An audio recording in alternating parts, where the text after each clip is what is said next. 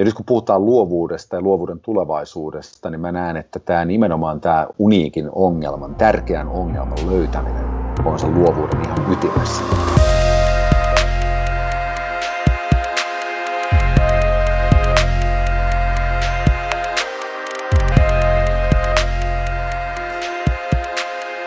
Tervehdys, arvon vanhat ja tuoreet kuuntelijat. Jälleen ollaan Flow Akatemian podcastin parissa, jossa käsitellään suomalaisten taiteen, työn ja urheilun huipputekijöiden flow-kokemuksia ja näkemyksiä. Minä olen Jussi Venäläinen, seurassani on Lauri Hegman. Edelleen ollaan etäyhteyksien päässä. Foodinin flow-kahvit ja kaakaot silti löytäneet työpöytien ääreen ja tässä välissä vielä vinkkinä kuulijoille, niin kannattaa käydä laittamassa tuolla Flow Academyn sivuilla Flow-kirjetilaukseen. Siellä tulee joka sunnuntai Laurilta hienoja wisdom nuggetteja eri flow-teemoista, niin se kannattaa käydä laittaa ehdottomasti tilaukseen. Tänään puhutaan pääasiassa luovuudesta ja ehkä vähän peloista ja tietenkin flow-tilasta ja Vieraana meillä olisi luova johtaja, kirjailija, puhuja ja yrittäjä Henri Hyppönen. Terve Henkka.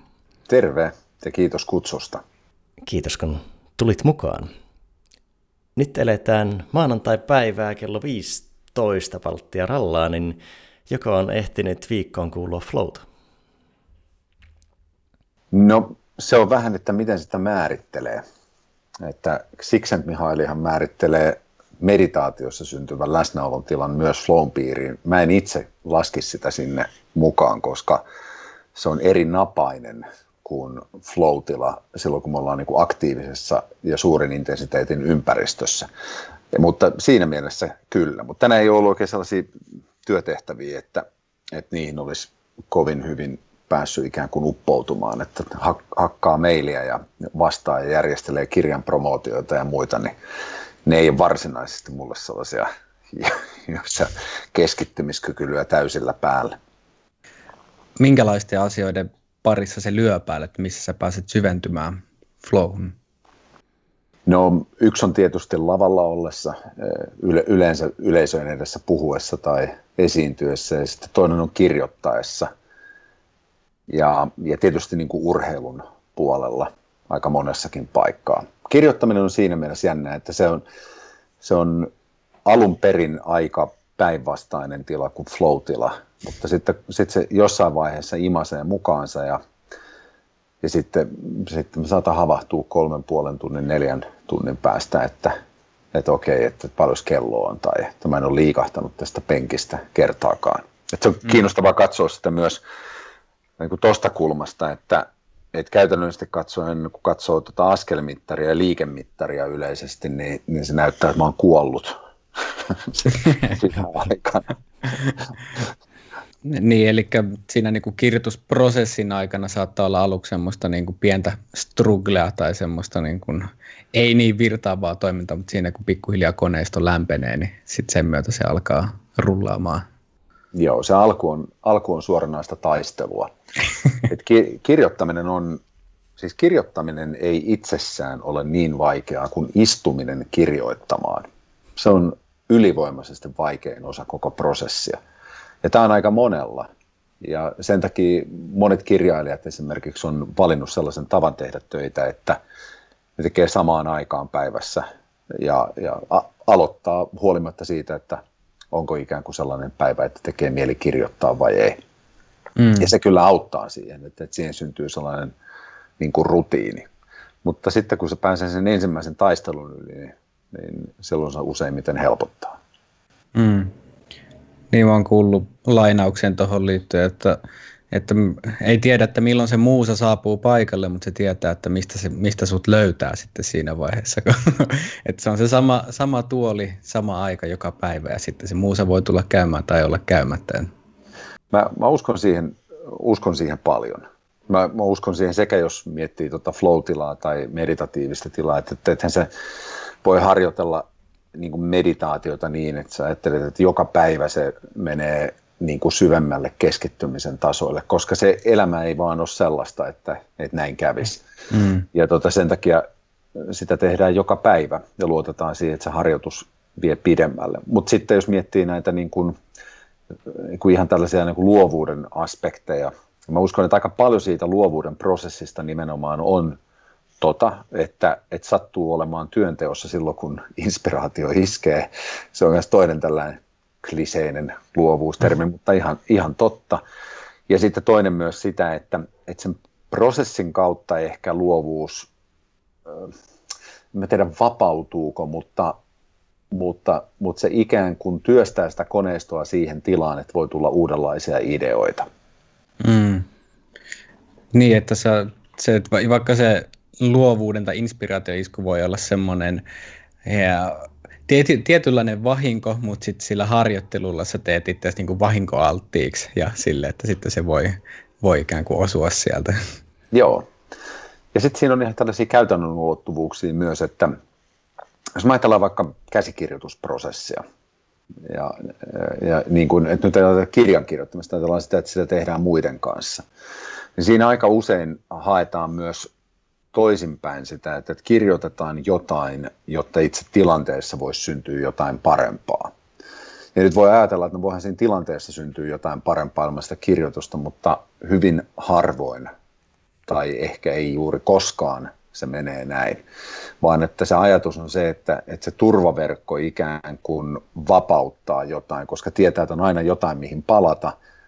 Ja sitten tässä ikään kuin turvan tilassa pystyykin heittäytymään paremmin ja kuuntelemaan, reagoimaan, olemaan läsnä ja, ja jotain, jotain ehkä avautuu niistä tilanteista. Mm. Ja onhan se pohjamateriaali tai sitten se meneillään oleva prosessi, niin se on semmoinen pohjamateriaali, mitä muokata, että tavallaan sitä toimintaa voi hienosäätää, kun ensin on toimintaa. Jos mietitään vaikka fyysistä tekemistä ja urheilua, niin se, että se on sitä jatkuvaa hienosäätöä, ei niin, että sä hienosäädät sen ennen sitä urheilua kohdelleen. Joo, kyllä mä, mä uskon aika vahvasti siihen. Ja sitten jos miettii, että, että yritetään tehdä jotain niin kuin uudenlaista, niin siihen liittyy aina myös se, että, että se on uudenlaisen tekeminen rikkoo jotain vanhaa. Mun mielestä se on myös niin kuin oleellista, että, että on joku struktuuri, jonka päälle tapahtuu yllätyksiä. Ja se silloin niin kuin mahdollistuu tällaisen prosessin kautta. Muuten se kaikki on yllätystä. Ja voi sellaisiakin konsepteja olla. Mutta mä en itse operoi improvisaatioteatterin puolella. No, tässä kiinnostaa tarttua, kun mainitsit aiemmin, että et niin koen meditointia floatilan ja sanoit, että se olisi eri napainen, niin avaatko vähän tätä? Joo. Floatilassa saa palautetta ulkopuolelta aika usein. Että jos me vaikka urheillaan tai, tai jopa kirjoittaessa, niin se palaute tulee äh, ikään kuin ulkopuolelta. Ja sitten taas medita- meditatiivisessa tilassa se huomio siinä järjestelmässä, okei, se voi olla myöskin ulospäin niin kuin mindfulnessissa, että, että sä tavallaan keskityt luonnon ääniin tai, tai annat niin kuin asioiden virrata läpi.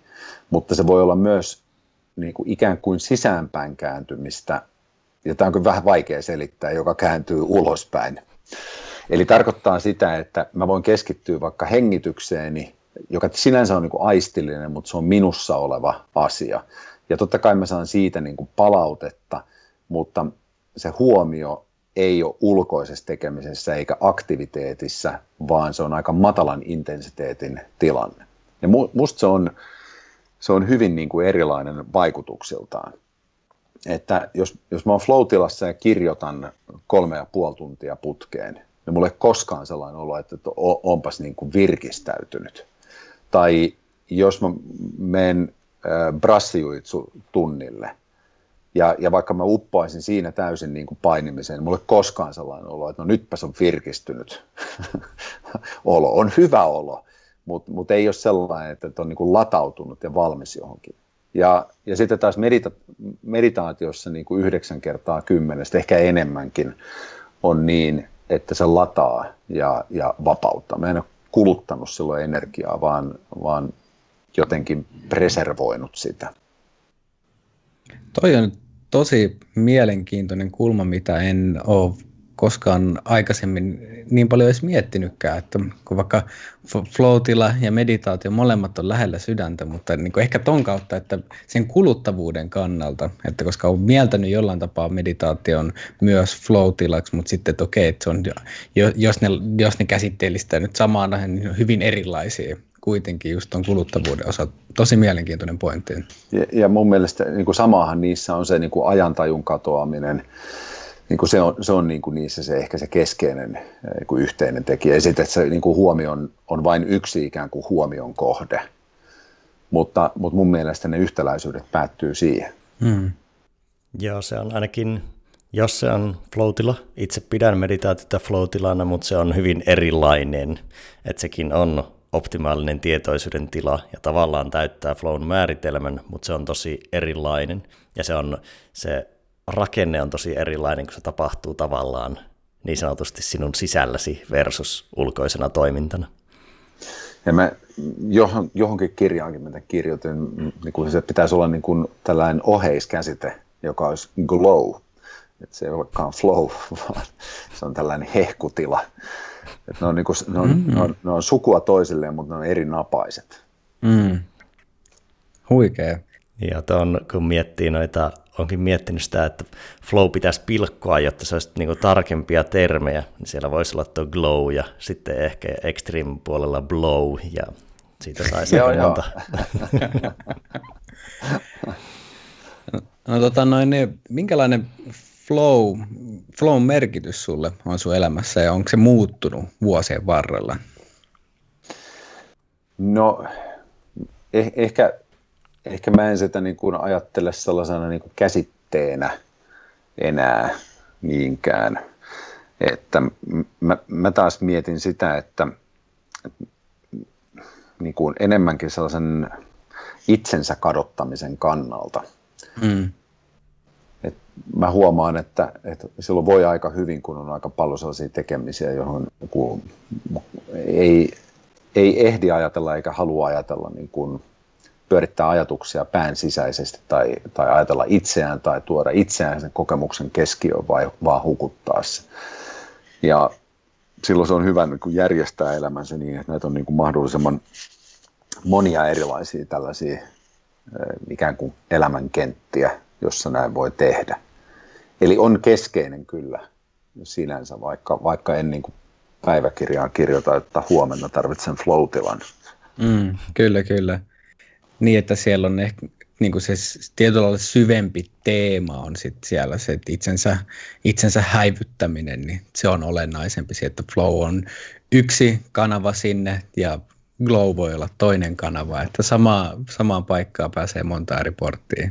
Joo, Mä näen. Ja, ja, ja tässä on, kun musta on kyllä oleellista, että toi mitä sanot, että on useampia portteja, että mä mietin, että just sellaisen niin kuin sekavaan mielentilaan esimerkiksi, niin me voi olla paljon tällaisia niin psykologisia temppuja tai, tai jopa vaikka voidaan laskea vaikka meditaatio sellaiseksi, mutta että joissain tilanteissa on yksinkertaisesti tosi vaikea päästä niitä kanavia pitkin sellaiseen niin kuin itsensä kadottamisen jos katsoo uskonnollista termiä, niin itsensä kadottamisen tila voi kuulostaa mm. pahalta, mutta käytetään nyt sitä, koska se on nimenomaan se, mihin mun mielestä on hyvä pyrkiä.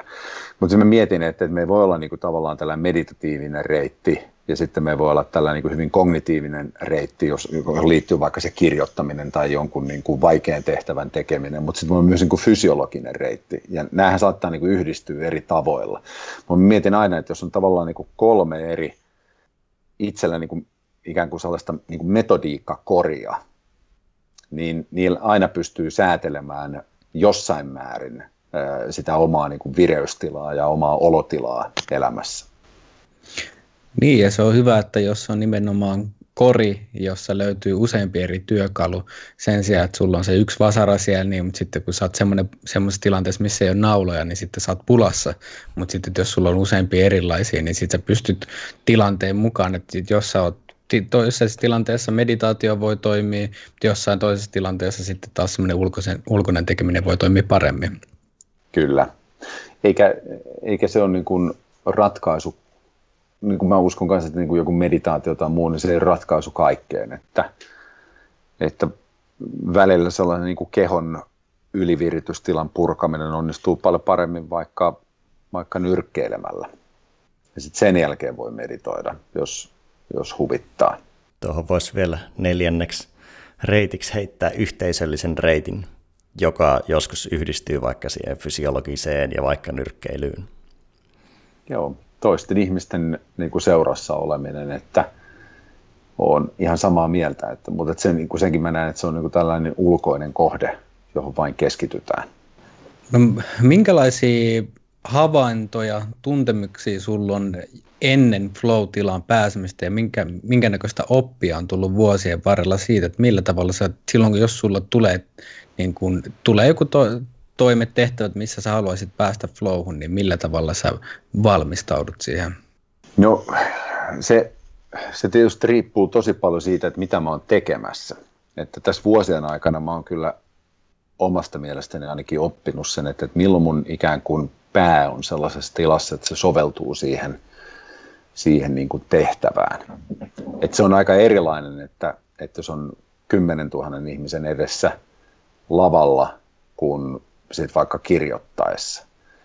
Ja sitten mä jotenkin niin yritän tunnustella sitä, että, että minkälaisessa rytmissä mä oon ja, ja, tota, ja onko mulla sellainen olo, että mä johdan tätä niin sisältä päin sen alun vai, vai onko mulla jotenkin pakkorytminen olo ulkoa päin. Ja, ja sitten tämän perusteella mä teen erilaisia ratkaisuja, että ne saattaa vaihdella vaikka siitä, että joskus mä voin kokea, että mä oon liian niin löysässä tilassa, mä oon liian rentoutunut, niin mä saatan ajatella, että mikä kaikki voi mennä päin helvettiä tuossa seuraavassa tilanteessa. Ja silloin siitä saa sen niin kuin sopivan niin piristys ruiskeen.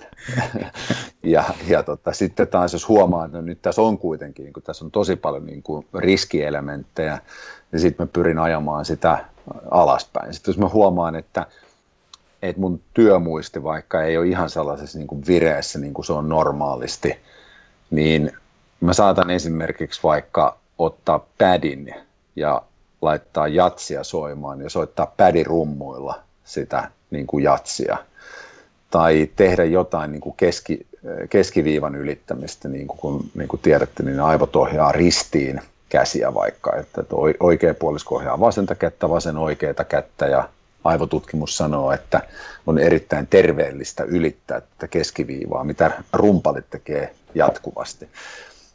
Ja, ja sen, sen tyyppinen voi auttaa. Tai jos mulla on sellainen olo, että, että mun pää on niin kuin ihan hyvin täällä mukana, mutta mun keho on niin kuin irti päästä, niin, niin sitten pitää tehdä jotain niin kuin fyysistä, että et, et saa vaikka niin kuin jalat lämpimäksi. Jos on vaikka menossa ihmisten kanssa tilanteeseen, niin se olisi hyvä, että on sellainen olo, että ääreisverenkierto toimii. Eli sulla on tuommoinen niin kuin tietynlainen check-in-vaihe, missä sä kartoitat jollain tapaa sitä nykytilannetta ja sitten sovellat siihen ja säätelet sen mukaan sitten ilmeisesti kuitenkin niin kuin sitten ajan ja kokemuksen myötä niin itsetuntemuksen kautta löytyneillä tavoilla, että okei, että tiedän, että tässä tilanteessa tämä toimii, niin sitten sovellan sitä. Kyllä, ja tota, se on aika, aika, aika sellainen niin kuin nopea, että se ei ole mitenkään niin kuin, se ei ole mikään mun siis tarkistuslista, jota käyn läpi aina ennen kaikkea, vaan se on ennemminkin niin kuin hyvin sellainen, että, että onko mun sellainen niin kuin olo, mikä vastaa tuota seuraavaa episodia vai ei, ja miksei ole. Ja, sitten, tota, ja ei, ei ne ole edes tällaisia kysymyksiä, että se on hyvin paljon intuitiivisempi mm. useimmiten siinä vastauksessa, että nyt mulla on hyvä olo tai nyt mulla ei ole hyvä olo. Ja ehkä vielä jopa niin, että mulla ei edes tule tätä kysymystä, jos, jos se, se niin kuin hälytyskello soi. Että nyt mulla mm. ei ole niin kuin, että nyt ei ole sellainen olo niin kuin tohon, niin mitä, mitä mulla on aikaa tehdä tässä näin, että mä oon vireessä. Ja sitten joitain prosesseja mä oon ihan niin kuin rakentanut sillä tavalla, että, että vaikka, vaikkapa kun tehtiin TV-ohjelmaa joka viikko, niin mä rakensin ihan sellaisen niin kuin rutiinin, että miten se menee. Että, että aamulla mä vielä viimeistelin käsikirjoitukset ja, tota, ja sitten sen jälkeen tein joogan ja tota, sitten kävin vielä, vielä tota, toisen kerran suihkussa – sitten kävin kadun toiselta puolelta ostamassa salaatin ja, ja tota, ajoin taksilla nauhoituspaikalle. Ja tavallaan niin kuin kaikki, kaikki ne niin kuin, systeemin vaiheet niin kuin tuki sitä, että miten mennään siihen siihen kohtaan, kun kello lyö ja, ja tota, nauhoitus alkaa. Ja sitten mm. nämä on niin kuin eri, erilaisia erilaisissa ä, prosesseissa, että kirjoittaminen sitten alkaa taas hyvin toisenlaisesta pisteestä. Mm. No jos siirrytään tuonne luovuusteeman pariin, niin näetkö millaisena luovuuden ja flown yhteyden? Näin, mutta se ei ole, niin kuin, se ei ole ihan yksi yhteen. Että jos me katsotaan luovuuden vaikka sitä puolta, missä me mietitään luovaa ongelmanratkaisua, joka tapahtuu pitkällä aikavälillä, esimerkiksi vaikka yrityksessä strategista ajattelua, niin se on varmaan ihan hyvä, että siellä on jotain flown hetkiä, mutta ei, ei sen, sen ei, sen ei niin kuin määritelmällisesti tarvi olla tällainen niin kuin flow-tila. Itse asiassa usein jopa pyritään siihen, että se ei ole, koska flow-tilaan tulee silloin, kun sulla on paljon osaamista joltain alueelta. Ja silloin kun tehdään uudenlaista strategista ajattelua, niin silloinhan pitäisi olla alueella miettimässä, joka ei ole itselle niin tuttu. Eli sen ei pitäisi olla intuitiivista, luontevaa, vaan se on vaikeaa, hankalaa, se on kankeeta. Eli niin kuin välttämättä sitä ei siellä tarvita.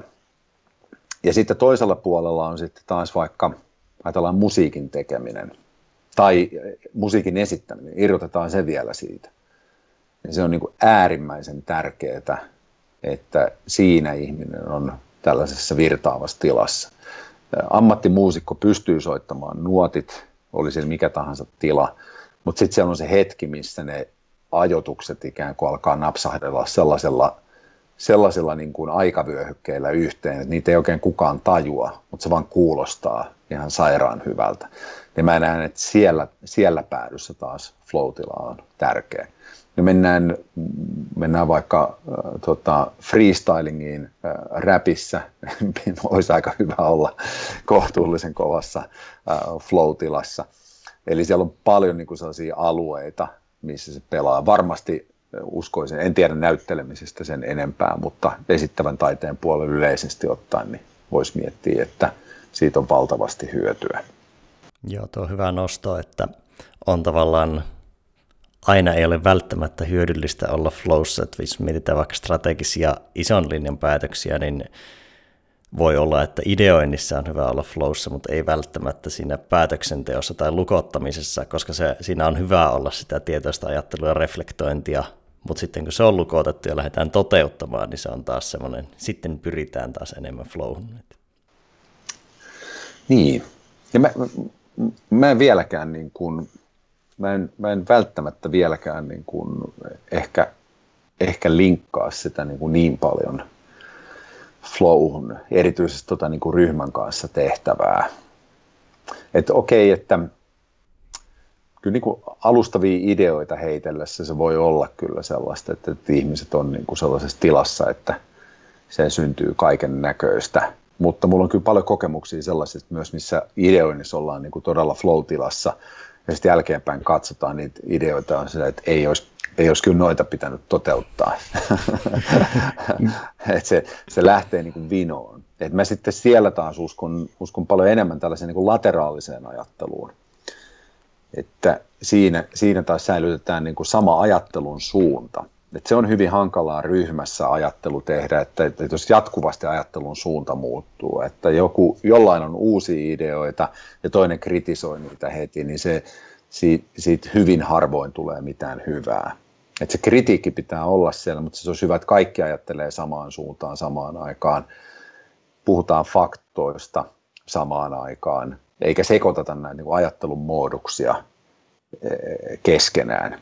Ja silloin musta ne ei välttämättä – se vaatii keskittymistä, mutta, mutta mun mielestä se ei määritelmällisesti kyllä ole, eikä kokemuksenkaan perusteella float. Hmm.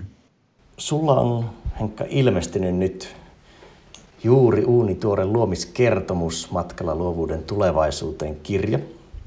Ja olen sitä päässyt ennalta lukemaan, on todella hyvä, paljon herätteleviä ajatuksia. Tykkään no, kulmasta, millä käsittelet. Mm, avaatko kuulijoille siinä oli aika isona semmoisena pääterminä luova latenssi, niin mitä se on? Aika moni on huomannut, että, että luovuuden niin kuin tahti kiihtyy. ja luovuus sitä ajaa muutosta. Mutta sitten minusta on vähän jotenkin hämmästyttävää, että me ei oikein kysytä, että miksi näin on. Tai jos kysytään, niin sitten vastaus on aina, että koska teknologia. Ja, mutta mun mielestä on hyvä mennä vähän syvemmälle siihen kysymykseen ja ja mä aloin tarkastella sitä siitä lähtökohdasta, että jos tänä päivänä me saadaan mikä tahansa idea, mikä tahansa luova idea, niin kuinka kauan aikaa meillä menee siihen, että siihen sen idean toteuttamiseen tarvittavat resurssit on kasassa.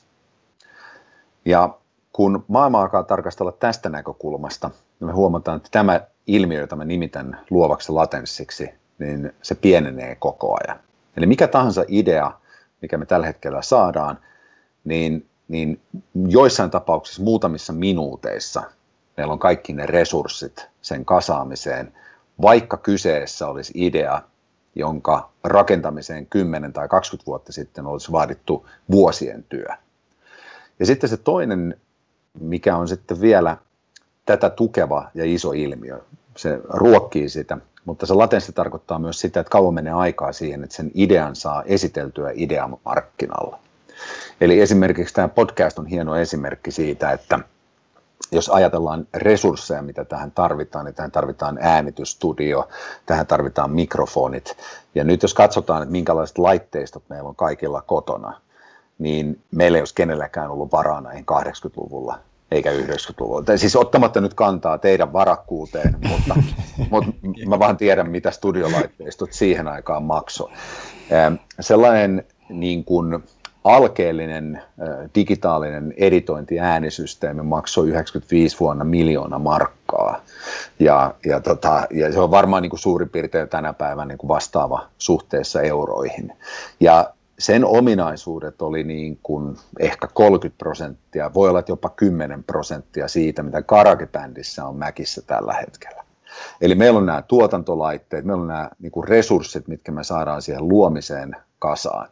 Ja, ja sitten tullaan tähän tosi kiinnostavaan kohtaan. Vaikka meillä olisi 80- tai 90-luvulla tai 2000-luvun alussa olleet nämä, niin ei me oltaisi sitä saatu mihinkään.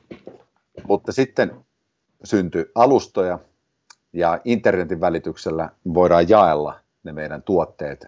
Erityisesti ne on digitaalisessa muodossa, mutta me voidaan jaella ideat myöskin ja sitten vaikka kansainvälistä logistiikkaketjua pitkin toimittaen toimittaa se fyysinen artefakti sille ostajalle.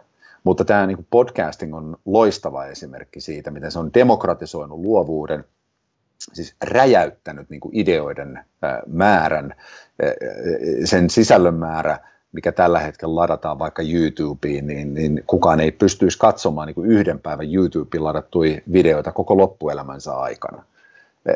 Ei tällä, tällaista niin kuin pyrskäystä ole koskaan nähnyt. Ja, ja mun analyysi tästä on se, että, että tämä on nimenomaan tämän luovan latenssin pieneneminen on se ilmiö, joka on tapahtunut tuolla taustalla. Niin, tuossa on niin kuin moni syy, tai siinä on niin kuin teknologinen puoli, mutta myös just tämmöiset tietynlaiset portinvartijan rakenteet on häipynyt siinä mielessä, että jos aikaisemmin ollut muutama julkaiseva taho, jonka kautta, jos et ole saanut sinne matskua, niin se ei ole levinnyt minnekään. Niin nyt, että kun sä pystyt, just se, että, että meidän ei tarvitse ottaa Universalin tai kehenkään, tai mihinkään radiokanavaan yhteyttä, että hei, meillä olisi tämmöinen idea, vaan että sen kun pistät Audacityn päälle ja painat rekkeä, niin homma lähtee pyörimään. Juuri näin. Ja mä kutsun tätä ilmiötä nimellä luovuuden demokratisoituminen, että, että me ollaan siirrytty tällaisesta oligarkiasta, jossa nämä monarkit ja portinvartijat päätti kaikesta, mitä julkaistiin tai mitä tehtiin, koska heillä oli rahaa ja sitten he lukitsi ne kanavat. Ja nyt nämä molemmat on tosi monella alueella joko häipynyt minimiinsä tai poistuneet kokonaan. Ja totta kai meillä on vielä niitä vanhoja rakenteita ja että jos lähdetään niin kuin tekemään jotain hiukkauskiihdytintä, niin se, kyllä, se, kyllä se edellyttää paljon pääomia, eikä, eikä niitä ole yksityisellä puolella varaa tehdä. No siltä kirjasta nostona, mikä liittyy jonkun verran tähän, niin oli se, että mm, puhuit siitä, että luovuus on enemmän systeemin ominaisuus kuin yksilöiden nerokkuutta, niin avaatko vähän tätä?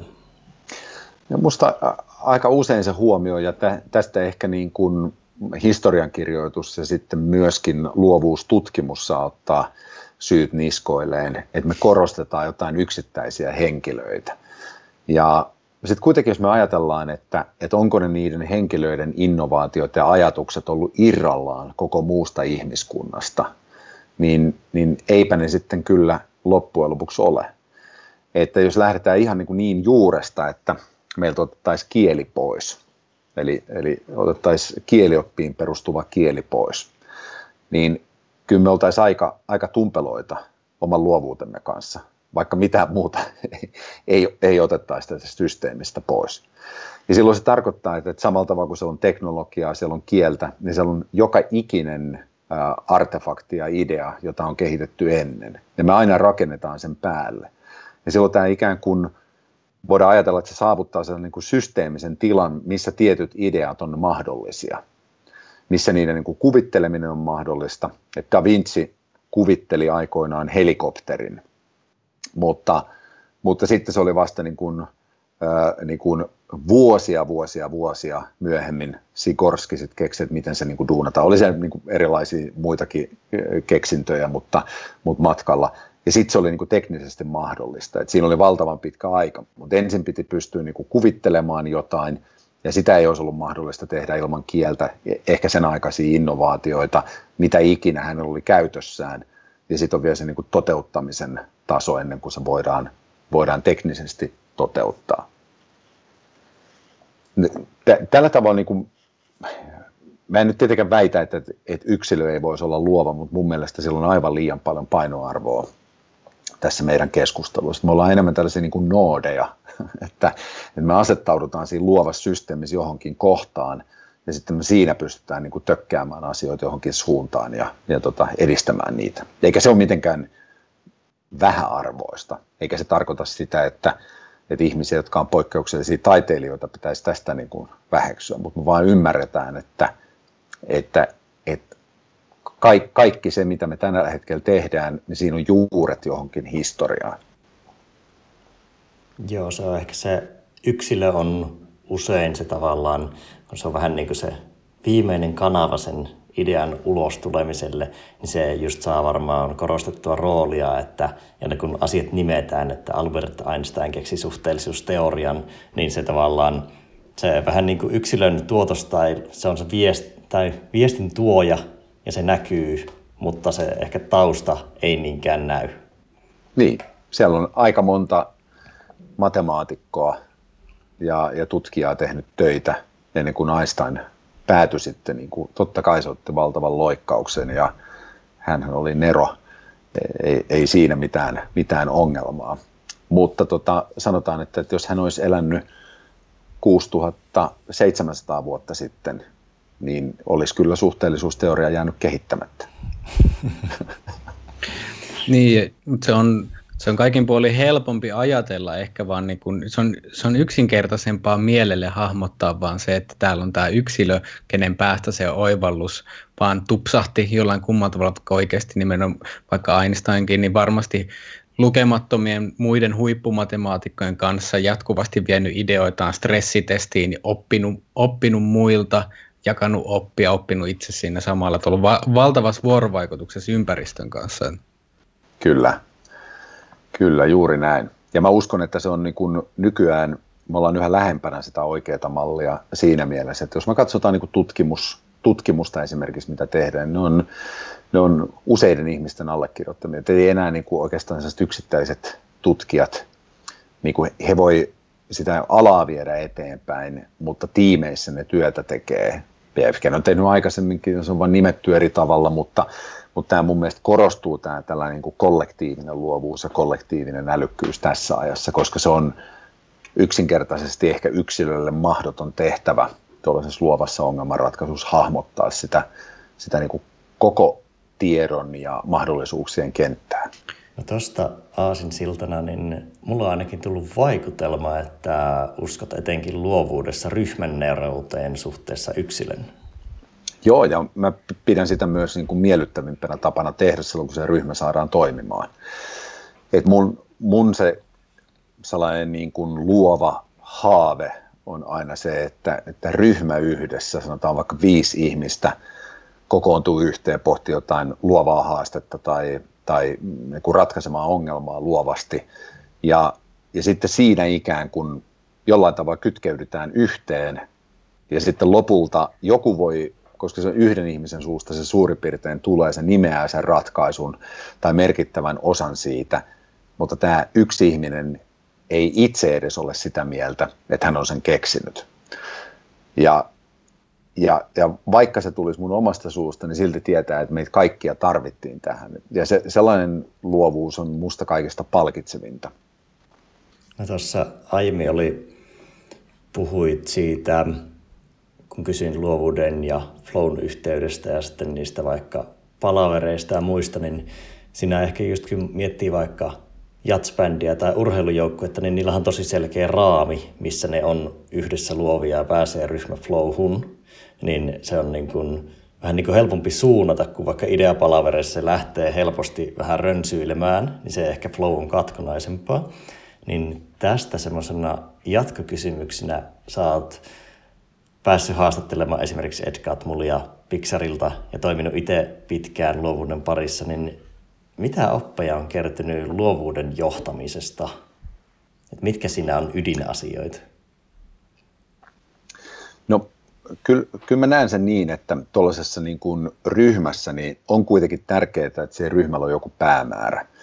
Ja tietenkään se ei voi olla niin kuin monissa luovissa hankkeissa, se ei voi olla liian lukittu. Ja mä erityisesti varon tätä niin kuin sen lopullisen päämäärän lukitsemista monessa tapauksessa, koska silloin on jo tehty rajauksia.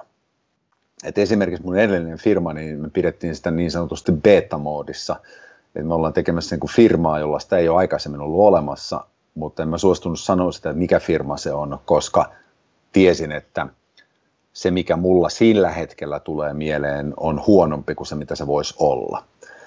Ja, ja samalla tavalla niin kun me lähdettiin tekoälyä kehittämään, tai tekoälyalgoritmeja kehittämään sillä ajatuksella, että, että mille, mille voisi olla arvoa, niin sitä, sitä pidettiin aika pitkäänkin auki, eh, että siellä oli mahdollisimman moni ihminen yhdessä keskustelemassa siitä, ennen kuin sitten niin kuin päädyttiin, että okei, tämä on se meidän juttu. Näitä, näitä me aletaan niin kuin tehdä. Tämä on meidän mielestä arvokasta ja tämä näyttäisi olevan markkinallakin arvokasta.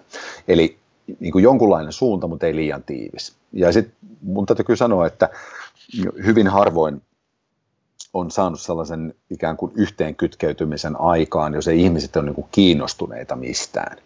Et musta se, se luovuus tarvitsee polttoainetta. Ja, ja, ja tätä voi tehdä niin, että, että osa tuo kaksi yksikköä ja osa tuo kymmenen yksikköä. Ei siinä ole mitään niin kuin ongelmaa. Mutta jos mahdollisimman moni tuo mahdollisimman monta yksikköä, niin se on se mahdollisten yhdistelmien määrä, mahdollisten käsitteiden määrä, mahdollisten niin kuin näkökulmien määrä alkaa kasvaa. Eli se on niin kuin toinen. Sitten mä mietin diversiteettiä tosi paljon. Mä ensinnäkin aina karsasta ryhmiä, jossa on hirveästi samanikäisiä, samat koulut käyneitä, samannäköisiä tyyppejä. Nämä, nämä voi niin kuin, pystyä ihan hyvinkin suorituksiin, mutta se on luovuuden antiteesi että silloin niillä on kaikilla samat näkemykset ja ne voi tehdä tällaisia konvergentteja ideoita, eli siinä niin kuin heidän kehässään liikkuu eteenpäin. Tosin silloinkin mä vähän kyseenalaistan, että mistä se niin kuin ikään kuin uusi syöte tulee siihen systeemiin silloin, mutta se on, se on mahdollista. Et ensin niin kuin lähtee siitä, että, että mi, mitä sukupuolia meillä on edustettuna. Sitten seuraavaksi me voidaan miettiä niin sitä diversiteettiä tällaisen kulttuurisena diversiteettinä. Että ihmiset, jotka joku on asunut maassa, jossa on 100 miljoonaa ihmistä, ja se katsoo asioita eri tavalla kuin ihminen, joka on asunut maassa, jossa on niin kuin kolme miljoonaa ihmistä esimerkiksi. Se on vaan niin kuin ihan, ihan erilainen se niin kuin rakenne, miten se pelaa. Ja tämä on rikastava teema.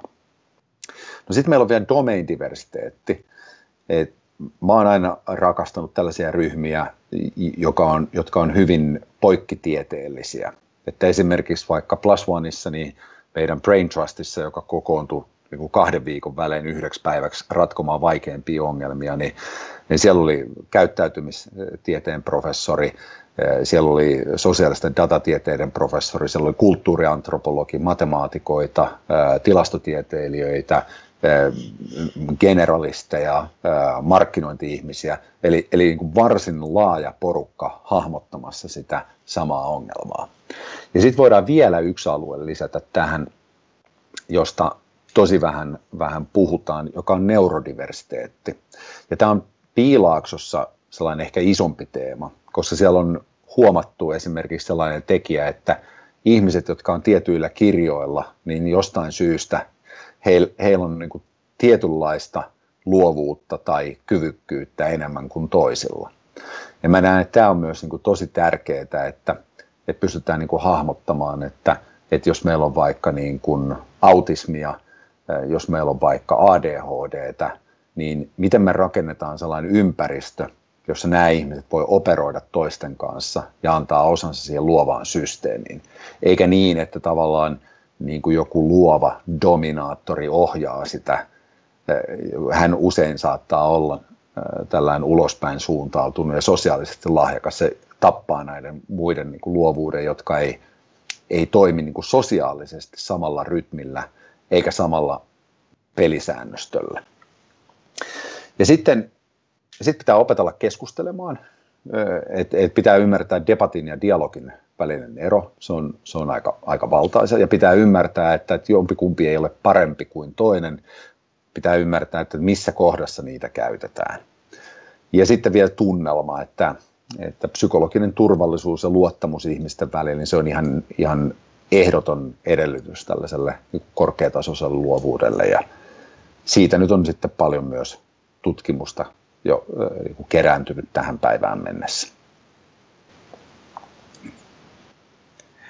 Miten tuossa niin luovassa johtamisessa, niin mietin keskus, kuinka, minkälaisia vaikutuksia on johtajuudella siinä, että onko se kuinka keskusjohtoista tai sitten enemmän niin kuin jakaantunut ryhmän, niin kuin ehkä demokratisoitunut, onko se niin kuin, minkälaisia eroja sillä voisi olla? Usein sellaiset firmat, jotka on keskusjohdettuja, niin siellä ei edes ehkä pitäisi harrastaa minkäänlaista tällaista niin kuin divergenttia luovuutta.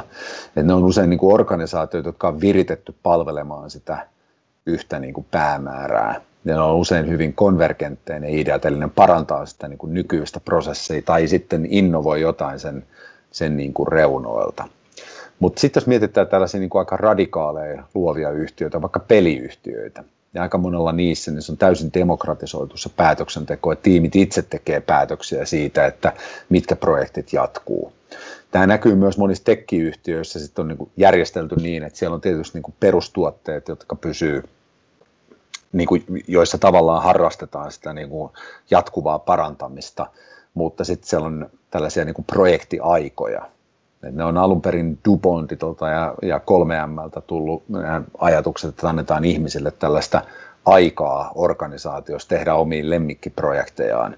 Ja niille ei mitään businessplania ei, ei, ei saakaan olla, vaan että keksii vain jotain, joka ratkaisee jonkun ongelman.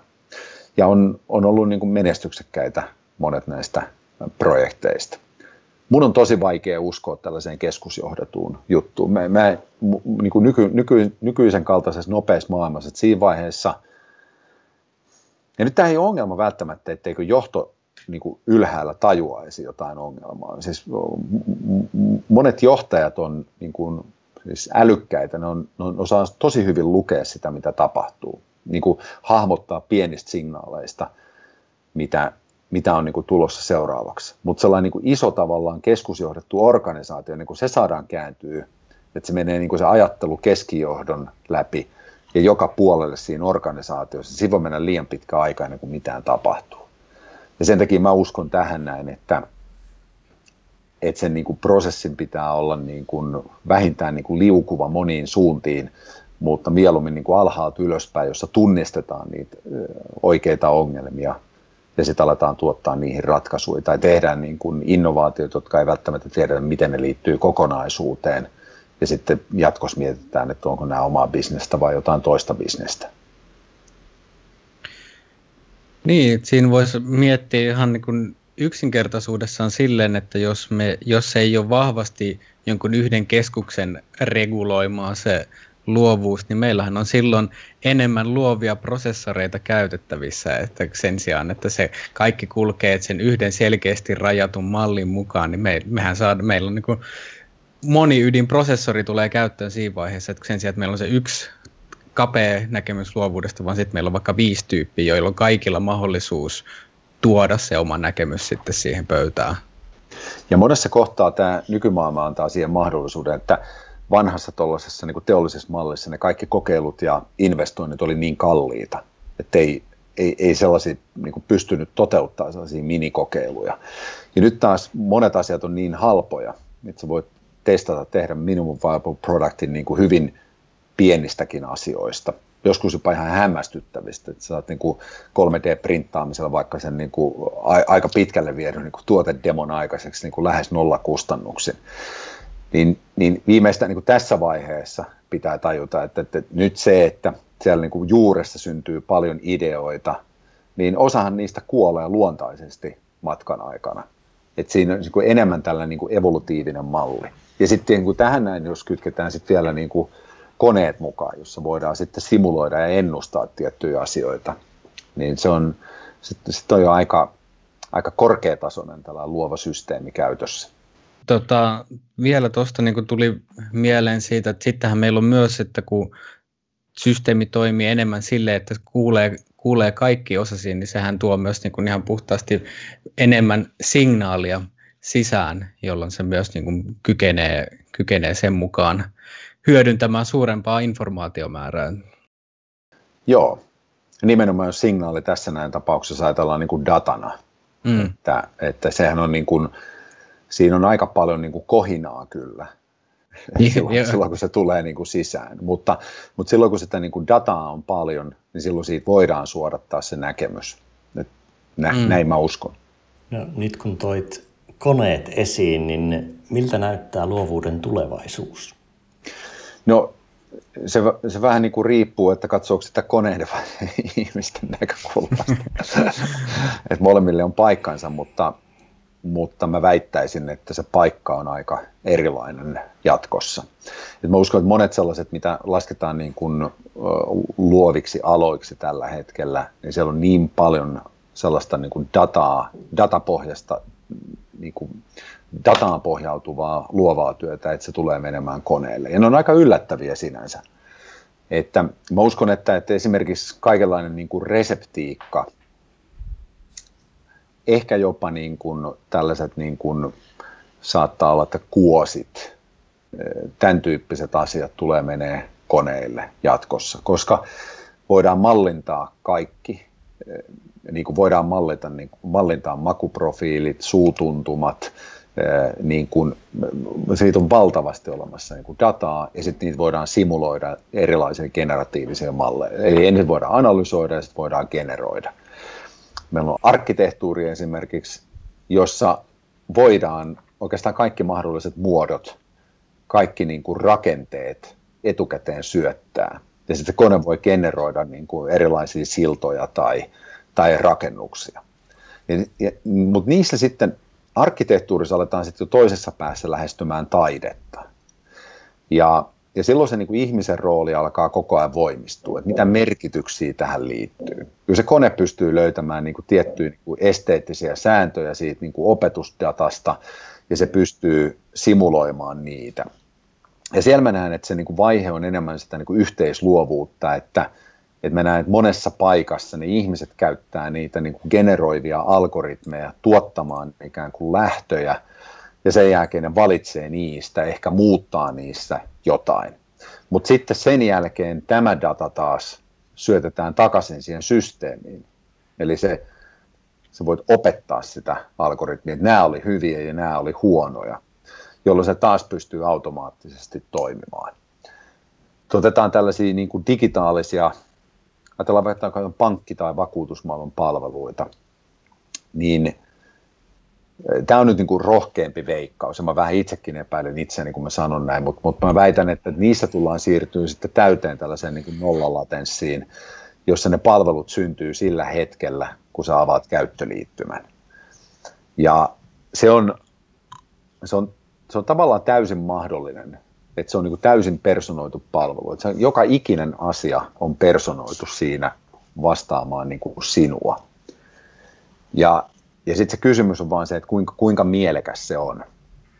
Mutta, mutta mä silti näkisin, että, että niin tuollaisesta palvelu, tai niin kuin tuotekon, niin konsepteissa, jotka on digitaalisessa maailmassa, niin monista saattaa tulla tällaisia täysin virtaavia. Ja siellä on tietyt parametrit sen niin brändin ja sitten sen liiketoiminnallisten tavoitteiden mukaan. Se on niin kuin tavallaan se, se jako, että siinä on niin kuin hyvin yksinkertainen se jakohan on näin, että, että, että, että jos se data on rajatussa ympäristössä, niin silloin, silloin se kone pystyy todennäköisesti tekemään jollain aikavälillä parempia niin kuin lopputuotoksia, tai ainakin samantasoisia kuin ihminen. Joo, kun monesti keskustelussa on se, että no, mitkä on tulevaisuuden taitoja, niin luovuus jää ihmisille, koneet ei osaa olla luovia. Joo, ja mä uskon, että se nyt se ihmisen, ihmisen siis joo, ei, ei pidä paikkaansa, että että tuossa on tietysti, että minkä testin mukaan mennään, mutta jos mennään niin kuin Lovelace 2.0 testin mukaan, niin kyllä koneet on sen monta kertaa jo niin kuin ohittanut. Mutta sitten jos mietitään sitä, että jääkö luovuus ihmiselle, niin ainakin toistaiseksi vielä sellainen luovuus, joka tapahtuu domeinien välimaastoissa, ne on koneelle aivan järjettömän vaikeita. Se ei ole ongelma välttämättä, jota ei voisi ratkaista, mutta, mutta onko kiinnostusta tarpeeksi lähteä sitä ratkomaan, niin se on vähän niin kuin eri asia. Että jos ihminen tekee jo jotain, joku siis sinfonian säveltäjä, luo uuden niin kuin tyylin tehdä jotain, niin tarvitaanko me niin kuin koneita sen kehittämiseen? Mä en tiedä. Et, et se, ainakin niiden, niiden mallien pitäisi tulla niin kuin paljon halvemmaksi toteuttaa ehkä kuin tänä päivänä. Mutta ihmiselle jää esimerkiksi vaikka suunnan määritteleminen ja, ja sitten näiden niin kuin ongelmien asettaminen. Ja nyt kun puhutaan luovuudesta ja luovuuden tulevaisuudesta, niin mä näen, että tämä nimenomaan tämä uniikin ongelman, tärkeän ongelman löytäminen on sen luovuuden ihan ytimessä. Se aika usein ohitetaan. Et silloin kun me ratkaistaan ongelmia, jotka meillä on jo, niin, niin koneet voi aika, aika niin kuin vahvoiksi kehittyä sillä alueella näin muutamilla aiemmin mainituilla rajauksilla. Ja sitten just merkitykset. Ja tämä on se sen, sen takia, miksi niin kuin taide on, on sit lopulta ehkä niin kuin ihmisen aluetta yhä enemmän. Ja nyt en tarkoita sillä, etteikö, etteikö kone pysty niin kuin tekemään laadukkaan niin kuin musiikkikappaleen tai kuvataidetta tai muuta tällaista. Kyllä pystyy, mutta se on silti ihminen, joka määrittää ne merkitykset siihen. Ja, ja sitten mä uskon, että on erityisesti niin kuin sitten taas, taas tällä niin kuin performatiivisella puolella, niin siellä sitten taas ihmisellä, niin kuin, niin kuin alussa puhuttiin jo flow-kokemuksen yhteydessä, niin se on kyllä mun mielestä ihmisen, ihmisen aluetta. Niin, ja miettii, että kyllähän luova prosessi, niin vaikka koneet pystyisi tekemään kaiken paremmin ja te tuottaa parempaa lopputulosta, niin luovan prosessin merkitys ihmiselle itselleen todennäköisesti tulee, ei tule häviämään. Kone, kone, se voi niin kuin positiivisesti mieltä, että kone tekee ne ns. tylsät työt ja se, että mitä me vaaditaan, niin kuin minkälaista luovuutta me vaaditaan esimerkiksi selviytymiseen, mutta ei se taiteilija todennäköisesti kiinnosta pätkän vertaa, että jos printeri printtaa hienomman kuvan no se ja sama. Se ei vie sitä mun luovan prosessin iloa kuitenkaan minnekään. Juuri näin. Ja tätä mä painotan kirjassa, että tämä on tavallaan se, mistä me ihmiset saadaan yhä jatkossakin niin kuin nautinnon kokemuksia ja mikä sitten tekee elämästä elämisen arvosta. No sitten tästä voitaisiin tehdä semmoinen pieni pomppaus pelkoon, joka on kuitenkin teema, mistä, mitä olet käsitellyt aika paljon. Ja pelkohan on loistava, tai pelko voi olla iso este niin luovuudelle kuin flowllekin. Niin mitä oot niin kun el- elämässä aikana tähän mennessä oppinut pelosta, flowsta ja luovuudesta? Tämä, pelko on hankala siinä mielessä, että mä olen sitä miettinyt, että onko, onko se niin kuin kerosiinia vai kryptoniittia. ja, ja, ja vastaan sanoa, että se on molempia. Mm. Mutta se tärkeämpi kysymys on se, että milloin se on kumpaakin. Ja aika monessa vaikka liikkeenjohdon oppaassa niin nimenomaan kannustetaan niin kuin muutoksen johtamisessa tällaiseen niin kuin kriisiyttämiseen ja siihen, että ymmärretään, että nyt on pakko muuttua. Ja emme nyt kokonaan sitä niin kuin metodiikkaa pois otakaan, mutta jos näin tekee ihmisille, jotka on jo epävarmassa tilassa, jotka on jo peloissaan, niin se lähes sataprosenttisen varmasti tar- tarkoittaa kognitiivisen ja luovan kapasiteetin romahtamista. ja niin kuin pahimmassa tapauksessa terveyden myöskin, puhumattakaan elämänlaadusta. Ja, ja tämä on minusta niin tosi oleellista. Siellä on sellaisia selkeitä alueita, vaikka niin kuin deadlineit, siellä voi olla sellainen, että siellä on niin ulkoista painetta esimerkiksi jonkun asian tekemiseen. Ja siellä on tällaisia, että se asia on sulle tärkeä. Ne näähän itsessään jo käynnistää tietyllä tavalla puolustusreaktioita meissä ja ne voi auttaa. Niin ne auttaa keskittymään ja, ja tota, auttaa niin kuin panemaan riittävän määrän, niin kuin riittävän määrän työtunteja siihen sen asian parantamiseen ja tekemiseen. Mutta sitten pääosin näyttäisi siltä, että olisi äärimmäisen hyvä kuitenkin, että nämä puolustusmekanismit ei ole käynnissä, koska valtaosa se kuitenkin kun tulokset viittaa siihen, että, että jopa sellaisissa tapauksissa, missä tulee kohtuu lievää sosiaalista painetta ihmiseen ja ihminen pärjää selkeästi niin kuin älykkyystestillä mitattuna ja ihon sähköjohtokyvystä mitattuna, niin pärjää siinä paineisessa tilanteessa hyvin, niin siitä huolimatta ne on niin kuin kontrollitesteihin matalammat ne tulokset. Ja, ja tämän takia minusta olisi kyllä niin kuin tosi tärkeää, että, että luovuuden näkökulmasta tai yleensäkin tällaisen niin tutkivan käyttäytymisen ja riskien ottamisen, jotka liittyy luovuuteen, että pystyttäisiin luomaan mahdollisimman psykologisesti turvallisia ympäristöjä. Niin, toi on toi ympäristön merkitys on kyllä olennainen siinä, että se ei ainakaan, niin kuin nykyään se voi olla, se ei välttämättä ole niin kuin turvallinen, se ei edes ole neutraali, vaan jopa kannustaa siihen jatkuvaan taistelu- ja pakenetilan niin kuin pysymiseen, mikä sitten taas ajaa meitä optimoimaan resursseja, mutta hyvin kapealla, kapeen ikkunan sisällä, niin mikä sitten luovuuden kannalta voisi kuvitella, että ei ole se kaikista optimaalisin tilanne. Kyllä. Sitten se, se vaan, mikä mua yleensä tässä niin kuin psykologisen turvallisuuden keskustelussa ja pelkokeskustelussa häiritsee, on se, että, että me ajatellaan, että, että se tällainen niin turvallinen ympäristö olisi sellainen, jossa ketään ei tavallaan kiinnosta, tai että, että se on hirveän konsensusvoittoinen, tai että kaikkien pitää olla hirveän ystävällisiä, tai sosiaalisesti niin kuin siinä mielessä taitavia, että, että tietää juuri, miten sanansa asetella toiselle. Ja mä, mä en itse niin kuin usko tähän näin. Mä uskon niin kuin voimakkaisiinkin debatteihin, mutta sitä niin kuin debattiahan rajoittaa se, että kuinka pitkälle me siinä keskustelussa voidaan mennä niin, että meidän välinen suhde ei, ei häiriinny siitä. Ja tämä on minusta tosi oleellinen asia. Että me, me uskalletaan niin kuin tällaisessa konsensusilmapiirissä, niin sä et uskalla sanoa mitään negatiivista kenenkään niin kuin ideasta. Ja sitten se johtaa siihen, että tulee ihan paskoja ideoita. ja, ja nyt se vaihtoehto ei ole se, että järjestetään niin kuin ympäristö, jossa toinen sanoo idea ja sitten kaikki, kaikki hyökkää sen kimppuun, niin kuin normaalisti tapahtuu. Mm. Vaan se vaihtoehto on se, että niin kuin esimerkiksi vaikka Pixarella, niin, niin on tällainen, niin kuin, kutsuu sitä plussingiksi, niin on se, että ne katsoo sen vaikka edellisenä päivänä tehdyn niin kuin freimikokoelman siihen elokuvaan ja, ja, ja sitten sanoo, että toi, toi kohtaus ei, ei niin kuin toimi. Okei, on sanonut näin, niin nyt normaalistihan se keskustelu päättyy tähän. Mutta sillä, joka kritisoi, onkin velvoite sanoa, että miten se tehdään paremmin. nyt ollaan, nyt ollaan taas niin kuin, nyt ollaan niin kuin keinulaudan puolet on tasan, koska mä voisin hyvin helposti tuollaisessa tilanteessa, jos mulla on jotain antipatioita toista kohtaan, niin voisi vaan niin kuin tiputella tällaisia.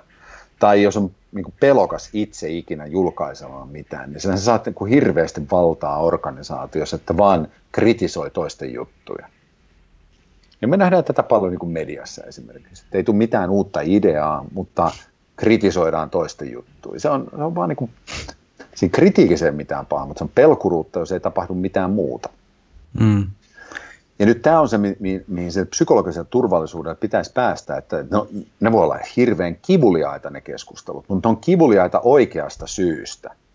Ne, ne ei ole kivuliaita sen takia, että toinen on ehdoin tahdoin loukannut tai pelannut sosiaalista peliä tai rakentanut itselleen niin kuin valta-asemaa organisaatiossa tai kostanut jotain niin kuin historian loukkausta, josta tämä toinen ei ole edes tietoinen se oikea syy, miksi on epämiellyttävä, on se, että me ei olla sillä tasolla, mihin me ryhmänä tai yksilöinä päästäisiin. Se on se juttu. Et Ed Catmull esimerkiksi Pixarilla se painotti sitä, että, että se tärkein juttu on tehdä hyviä elokuvia.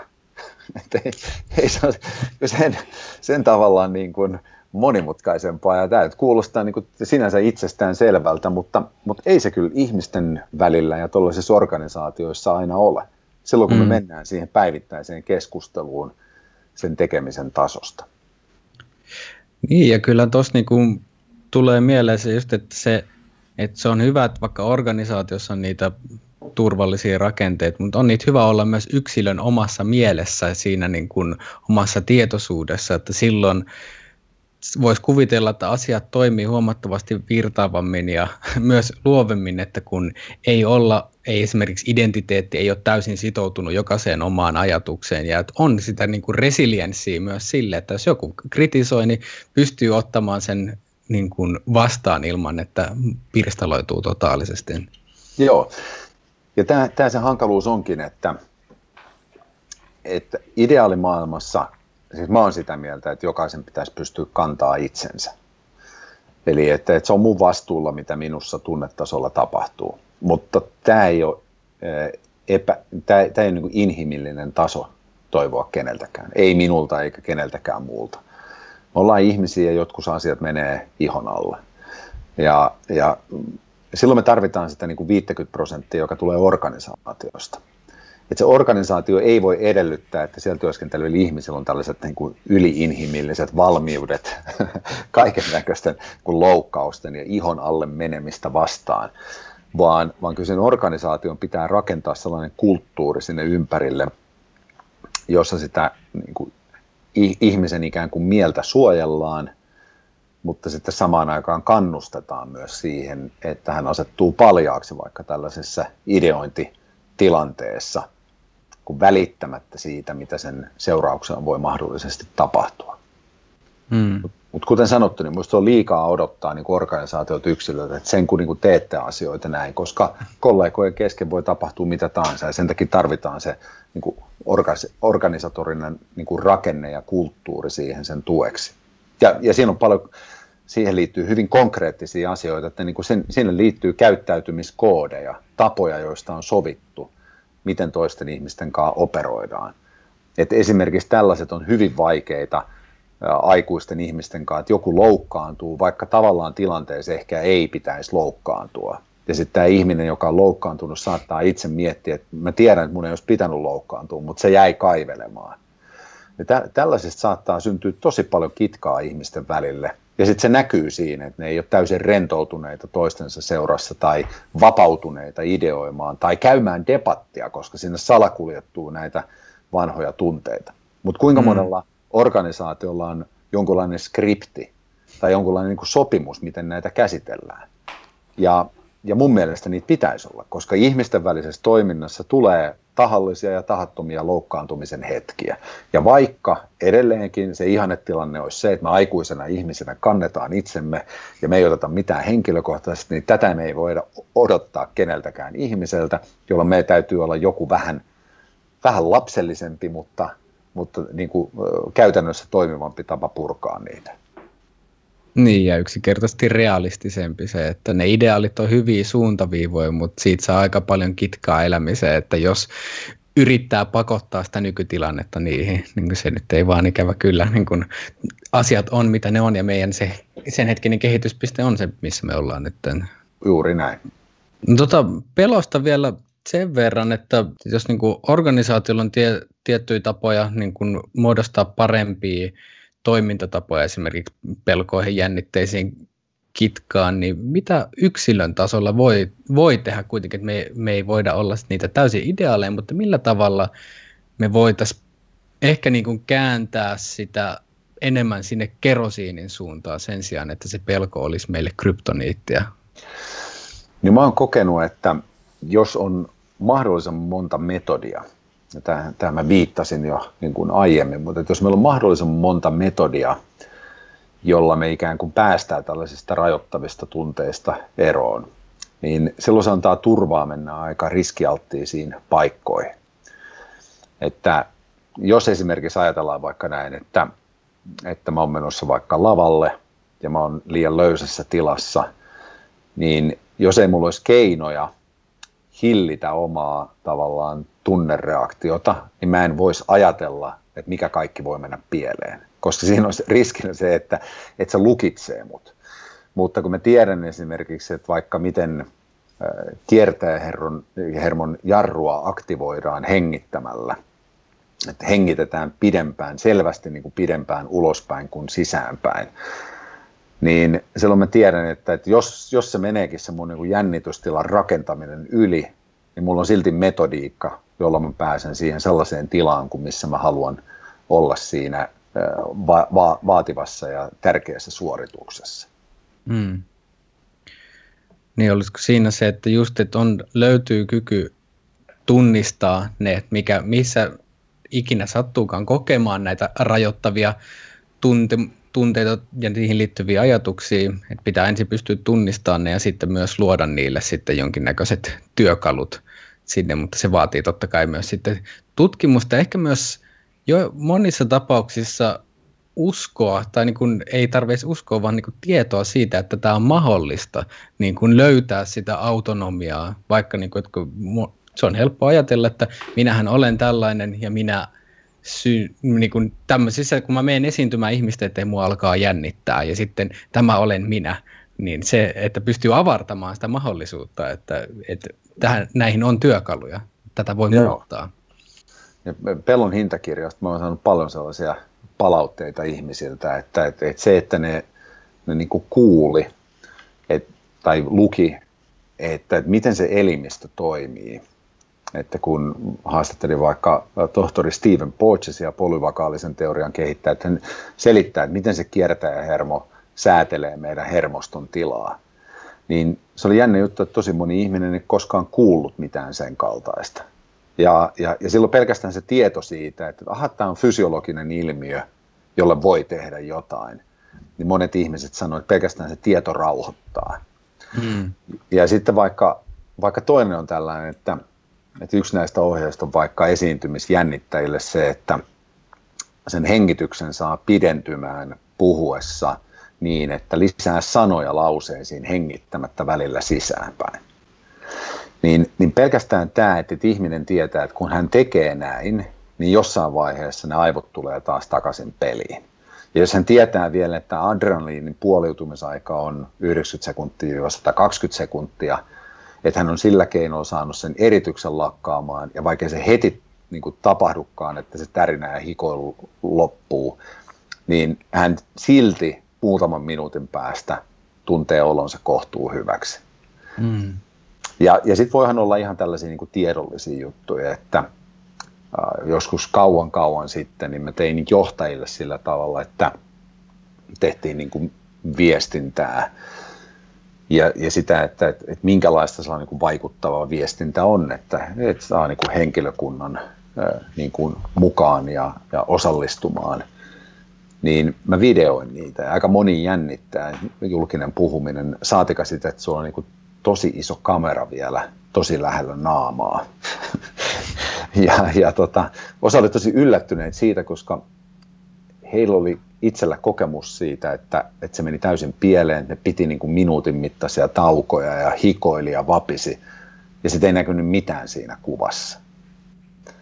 Ja, ja tämäkin tieto saattaa joskus helpottaa, että et, et se on, pitää olla aika äärijännityksessä ennen kuin se näkyy, ja silloinkaan todennäköisesti se kokemus ei ole yleisössä yhtään samanlainen kuin se on itsellä.